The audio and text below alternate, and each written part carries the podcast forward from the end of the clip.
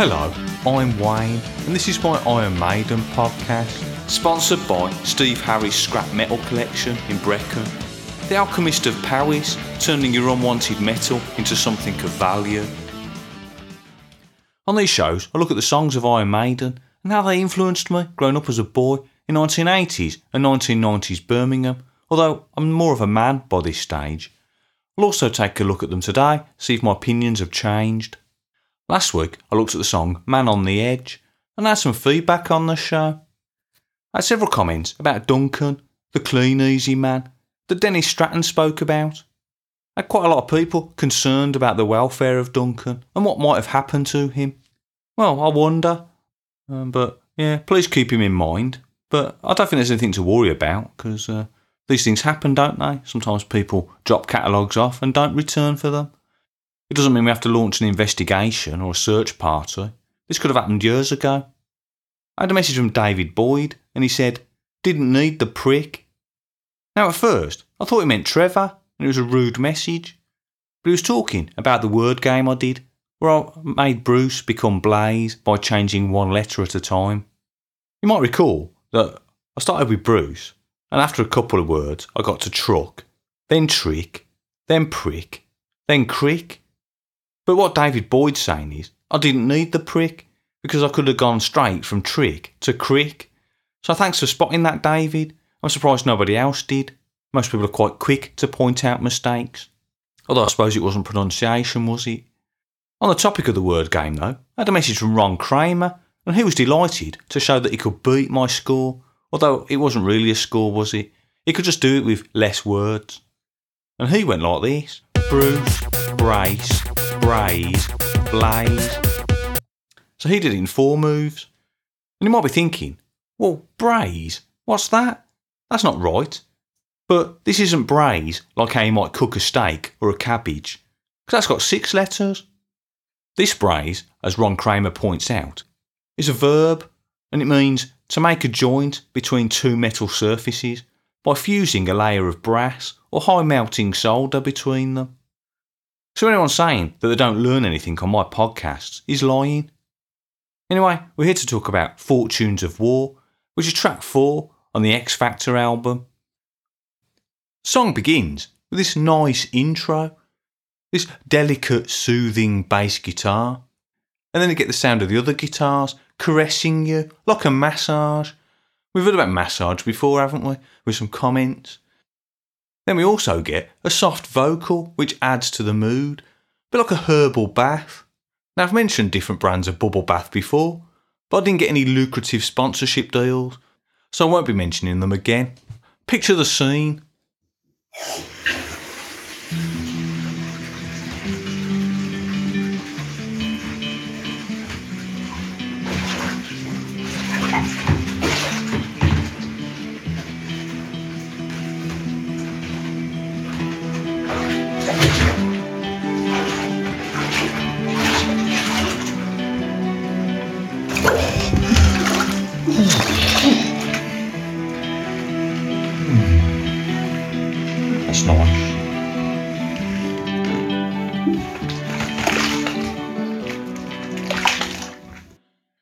Now, soft vocal is one thing, but I wouldn't want words about men returning from war while I'm trying to have a nice relaxing soak in the bath. It'd be the same if I was having a massage. Wouldn't want that either if you're trying to relax. I imagine they play panpipes or the best of Kenny G in these establishments.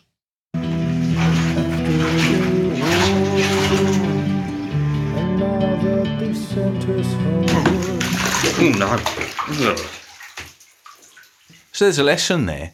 Don't think about war when you're having a massage or a bath, because you can't relax. So those lyrics are, after the war, and now that they've sent me homeward, I can't help but feel that I'm on my own. After the war, and now that they've sent us homeward, I can't help but feel that I'm on my own. Now I've not been to war, so you might wonder how I can empathise with these words. But if you were to replace after the war with after the Oliver audition or after the Little League football trials open day, then you can imagine how I felt when they sent me homeward rejected and not picked. I don't think Steve Harris has been to war either, but like all good poets, and Trevor, he can imagine how it must feel basing it on similar experiences in his own life. Now Steve Harris is good at football, and with his accent he can probably adapt his singing voice to sound like one of Fagan's gang, so he wouldn't have faced rejection like I did. But it doesn't matter really, because he's clearly talking about war. He says, no one can see just what this conflict has done to the minds of the men who are on their way home. It's quite powerful. No one can see just what this conflict has done to the minds of the men who are on their way home. See, it's deep stuff, but maybe we should ignore how Blaze Bayley says conflict. So there's some echoes there to some of Trevor's lines in the Trooper poem about the effects of war on those who didn't perish. On this battlefield, no one wins. So Fortunes of War isn't about riches. It's about those extra outcomes behind supposedly winning. I can also relate to this, despite not having been in a war. You might recall Dennis Stratton mentioned the rival firm Clean Easy. So I felt that I was war with them. They were silly, and I was almost conditioned or programmed to hate them with my training and my own outlook on life. They spelt clean with a K and a double E, and easy was spelt E-Z-E. This was annoying. And I'd say they also didn't go the extra mile, like Betterware. You might remember that I used to present the catalogues to the housewives of Stetchford and some men to gain that trust. The Clean Easy man, well, you just leave the catalogue on the doorstep or post it through the letterbox. This was bad practice, in my opinion. And as a result, if I saw one, I might hide it under the dustbin or in the hedge. And if I was ever challenged or arrested, I suppose I could claim that the wind might have blown it there. That was my plan. Perhaps looking back, it's not a very nice thing to do. Maybe I shouldn't gloat about these extra outcomes behind supposedly winning. But I'd say I certainly got some extra orders due to this. One lady ordered £80 worth of stuff. This was a massive order. I got 20% commission, so I got £16 sterling just from this, which was quite a lot for a 17-year-old boy in the mid-90s. She'd just moved into the house, so she clearly needed a lot of kitchen storage solutions, cleaning products, and the limited edition novelty toilet roll stacker. This was great, and I created a new symbol on my grid, as she was both attractive and I might get some good orders in the future. Annoyingly, she never ordered anything again, despite me having an additional midweek bath every time I was due to call there. I'm scarred for life. The next verse talks about being scarred for life, but it isn't physical. It's about the memories and the flashbacks. It mentions the vivid scenes and recurrent nightmares. So it's like mentally scarred.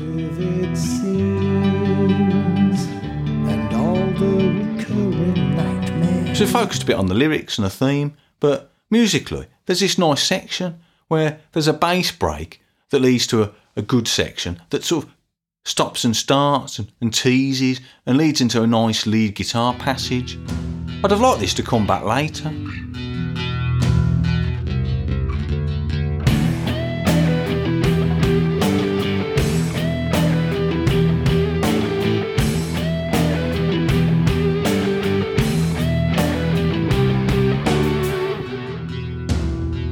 Making mind up. Yeah, I'd say this song actually does demonstrate some great bass guitar playing from Steve Harris, so it's nice to focus on that. I feel like this section does get ruined a bit though when it kicks in again with some poor synths that sound a bit like trumpets rather than strings, like a tame blowing sound, like when you used to blow through a blade of grass between your fingers and make a squeaky noise. I could never do this. I think it's okay to admit it. I wasn't jealous of Simon Rafferty or Thomas Spencer. Even Caroline Blissie could do it.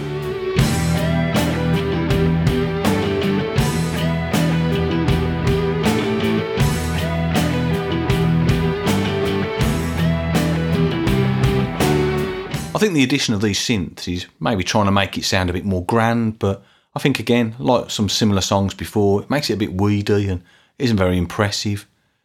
So as I mentioned, he's saying he's scarred for life, and then later he feels cut off from society, who are trying to care, trying to give advice about time being a perfect healer. Then Steve Harris does his usual trick of not knowing what is real or a vision. So he's been a bit confused, hasn't he, over the career of Iron Maiden so far. And we can perhaps feel for him even more at this stage, knowing that Bruce has left and he's going through a divorce. So there's a lot to adapt to and deal with. He says, in the night the visions seem so real and you're not sure what's real anymore. So yeah, the impact of war on the dreams, it sort of invades them. So I'm quite enjoying the song so far. It's got a nice intent. And then we get the title mentioned, Fortunes of War. So this is the chorus, and it's repeated 3 times, and then followed up with No Pain Anymore. You're not sure what's real anymore. Fortunes of war, fortunes of war, fortunes of war, no pain anymore. So I said before, there isn't really any pain, as in physical pain, after the war is over. But it's the other impact, the other cost. And we've had themes before where the ones fighting suffer while those in power make decisions and benefit.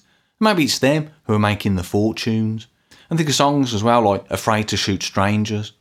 After this, well, I suppose it's a chorus, it picks up a bit and we get this galloping section.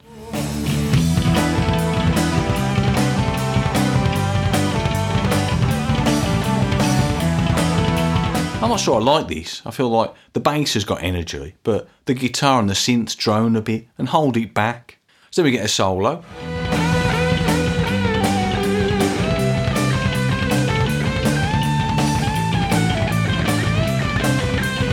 And then the second solo has another strange effect. It's quite odd and seems to come from nowhere. You know, it doesn't seem to fit in with the rest of the song. I wonder how they made this decision, what made them think, oh, let's put that effect on the solo.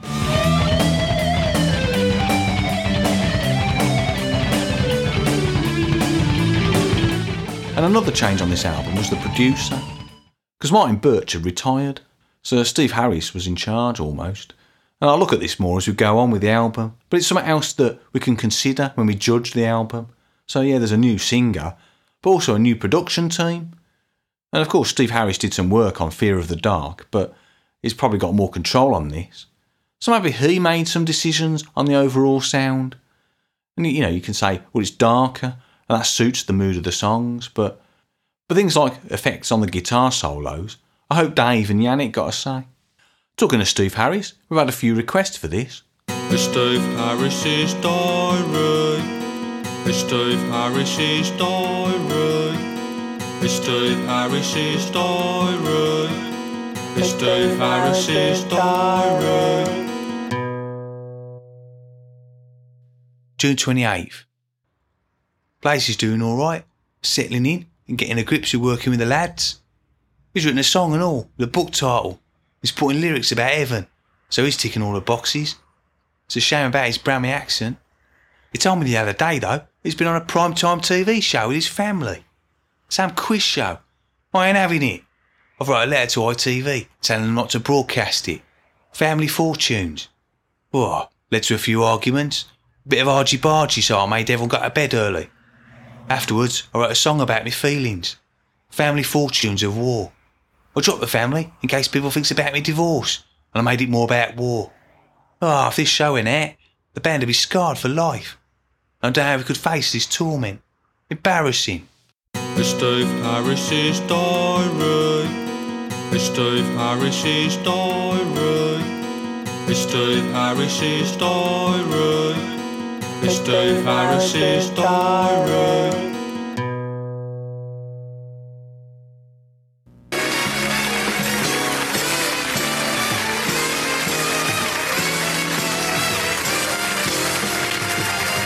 It's Family Fortunes, and here's your host, there's Dennis.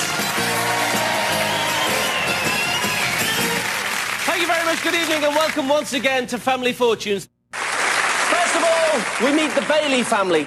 Okay, we asked 100 people, top 6 answers to find, to name something that goes flat. My vocal on The Trooper. Yes, well played, it's answer number 2. After the solo, we get a faster Fortunes of War vocal. I'm not sure I like it.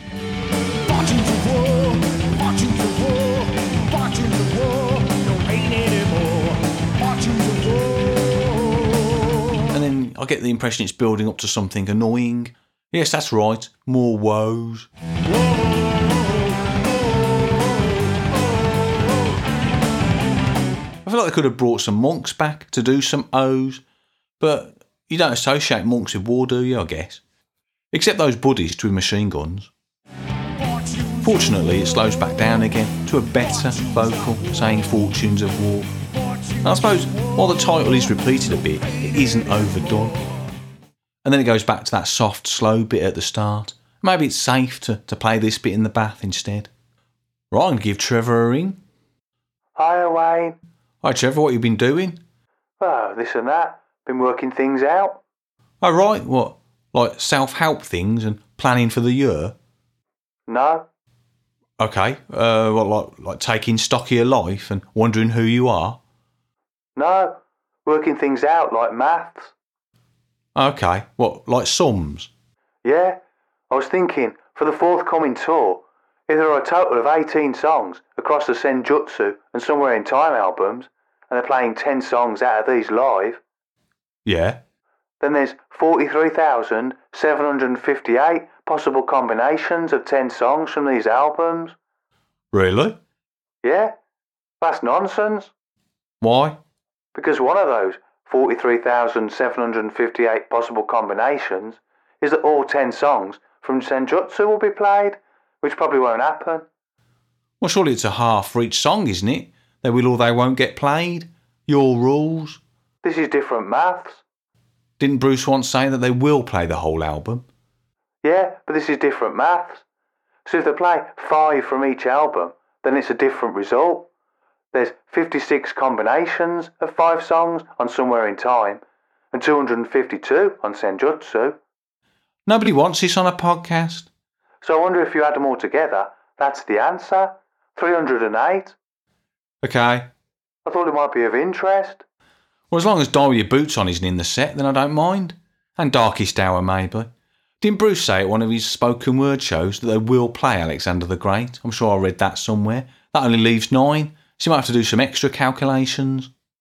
Well, yeah, I suppose he did say that, but I'm not sure I believe him, though.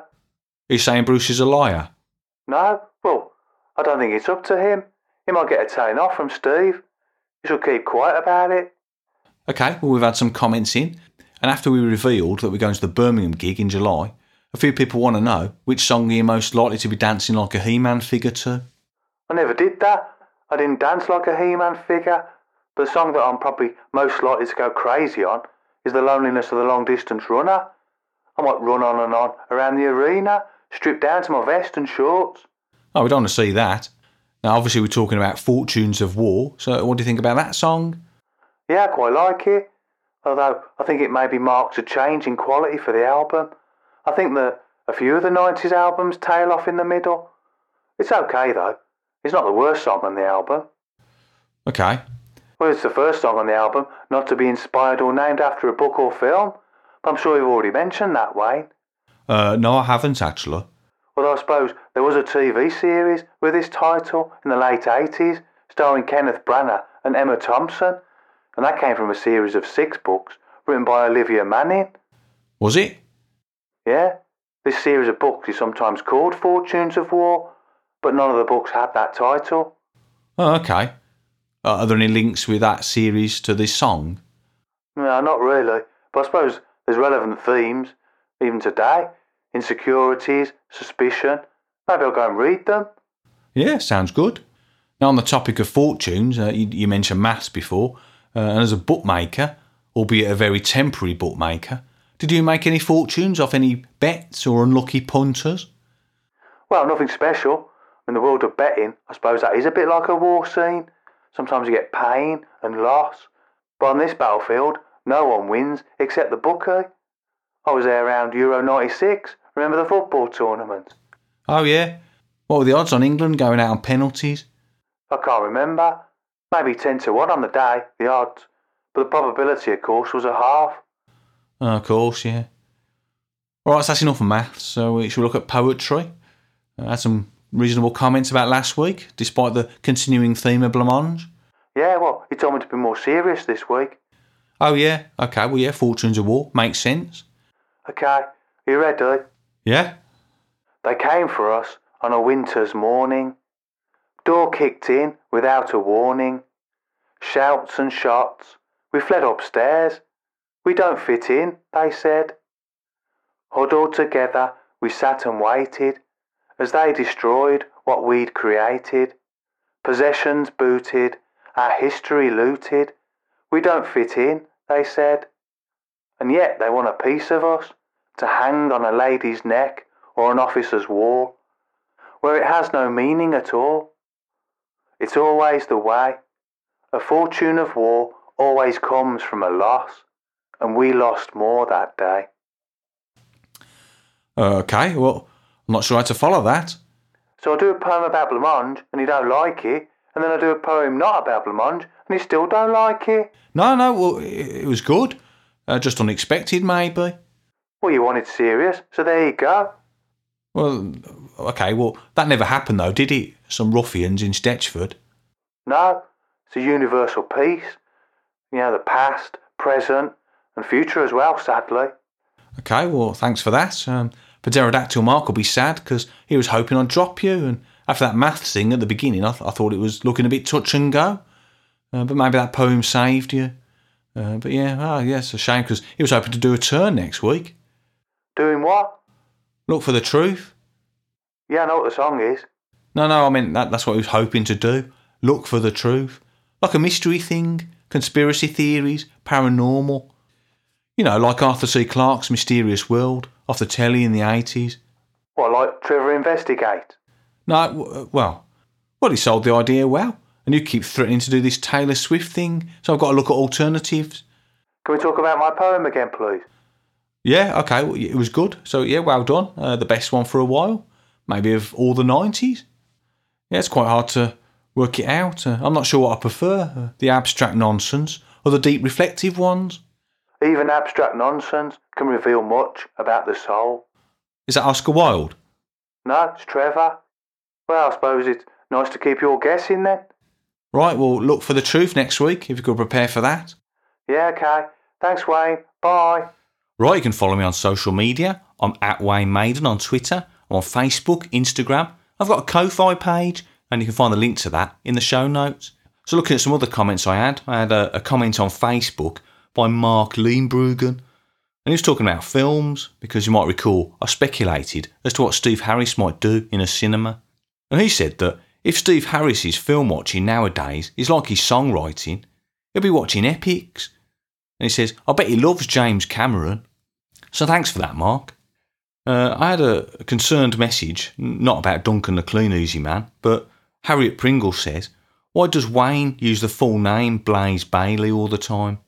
She's quite annoyed by it. And I think that's quite a minor point to get annoyed by, isn't it? And I find that in life, we do have some people whose names are like this. Maybe you know somebody that you always use their full name for, like Ron Kramer or John Jeffs. But anyway, I've taken the comment on board, and I hope that I've used the full name Blaze Bayley less on this episode. Talking of Ron Kramer again, I had more comments about the word game that he beat me at, where I replaced Bruce with Blaze. I had a few people saying, can we have some more of those, please? It's almost as if people don't want a podcast about Iron Maiden. They just want puzzles and jigsaw commentary, and talk about pudding. There's one person who says, why didn't you do Dennis to Adrian in Series 2? Well, I can't go back and do that, can I? There's no point anyway. I'm not going to do this. But a message from Merck on Facebook, and he introduces himself by saying, Merck here, of the band Master Spy. So I think he's done that, trying to get a free plug on the podcast, but I'm not falling for it. His message goes on to say that he worked an EP with Blaze recently and is happy that I've decided to cover his Maiden albums, so that's interesting. But he messaged about the episode Man on the Edge, saying that I got it all wrong by telling you all that the car is an oven is a metaphor. He claims it isn't, and he backs this up with pictorial evidence. He's got a picture of a man cooking a pizza in a car. He's using the car like an oven, so I suppose a car could be an oven then. But maybe it couldn't be in the 90s. Anyway, thanks for that, Merck. I also had a message from Uncle Steve, and he mentions Trevor's poetry, as usual, but not really about the poetry itself, just the term blancmange, which he claims Americans don't have, or perhaps don't know about, and he's worried. Or perhaps he isn't worried. He thinks that maybe Trevor's alienating the US market by using this term. But he came over here, didn't he, to Stetchford, talking about banana pudding. What's that? We don't have that here, so it's a two-way thing, isn't it? Now, I should have told Trevor this, but I don't want to upset him because he's been talking about doing other things, hasn't I? So I don't want to do this. But hopefully he's happier, and maybe you're happier with this week's poem. Now, we talked about stamps last week, Trevor and I, and I think they're still out there in the news and you can still buy them. But I did say I'd got a few spare that I might give away as a competition prize. So here you go, here's a competition. I've got here an Iron Maiden presentation pack, and that's 12 stamps, and I'm going to give that away. But I've also got an Eddie fan sheet, and that's 3 stamps on a limited edition sheet. Now, the Royal Mail Post Office says that is a limited edition, but it isn't actually sold out on the website. So I don't know how limited it is, but either way, it's officially limited edition, and I've got one to give away. So there's 2 sets here. I don't know whether I should wave them at the microphone so you can hear them, but I'll put some pictures out on social media. So to win these, or one of them, you're only having one, don't be greedy. To win one, you have to send a direct message on Facebook, Twitter, Instagram or Ko-Fi with the correct answer to the following question. So don't be silly and put a reply in the tweet so everyone can see the right answer. By all means, retweet it or share it. Or even put in the comments, this is a really hard question, Wayne. Thank you for setting it. Or things like that. That'd be nice. Although you haven't heard the question yet, have you? So maybe I'll get to that. Right. The question is, can you name an Iron Maiden song with any of the following 3 words in the lyrics? And the words are royal, mail or stamp. So yeah, can you name an Iron Maiden song with any of those 3 words in the lyrics? So there you go. And I'll also post this online as a reminder, so, people won't miss out. Now, the bad news is I might have thrown away that tub of revelations that I used to use to draw names out of the hat or tub for previous winners of competitions. So I might have to buy some more sweets, which is a good thing. So yeah, you've probably got a few weeks to do that. So, I can see you all now, probably sat there. In fact, you probably paused it, so you're probably not even listening to this. You probably paused the podcast, doing your research and racking your brains through all the songs. Oh, where's royal, or where's mail, or where's stamp? So I don't know why I'm even talking still. But yeah, when you come back to this bit that you've just heard, you've still got a couple of weeks to enter. And again, I'll post some dates up and then remind people, more photos of my face with the stamps. And then, hopefully they might be on their way to you, if anyone wants them. So that's Fortunes of War. Realistically, from the first songs we've had so far on this album, it probably seems weaker than those other ones we've had, because it isn't an epic like Sign of the Cross, and it isn't single material like the other 2. But I still think it's pretty good. I think it's quite interesting. Even though there might not appear to be much on the surface, I think it's a decent effort. I feel like it could do with a more interesting chorus, and that might elevate it a bit more. OK overall. There's a good live clip of it on YouTube. In fact, there's probably a few. But what's interesting is I noticed that Steve Harris has got 2 bass guitars. Now, he's not playing them at the same time, like an octopus might. But he's actually got one like on a stand, and he plays that, and then he goes back and plays the other one that's round his waist. So I suppose one of them's got like an effect on it, whereas the other one hasn't. But I don't know why he just doesn't use a pedal like most people. But it's interesting, and I think it's a good watch. It's a song that benefits from the live environment, and the guitars seem heavier. So I recommend that. Have a look, because there's a good chance you probably haven't seen that song played live. So anyway, that's that. Another week, another episode. And next week we've got Look for the Truth, so that'll be fun. And I'll see you next time. So thanks for listening. Bye-bye.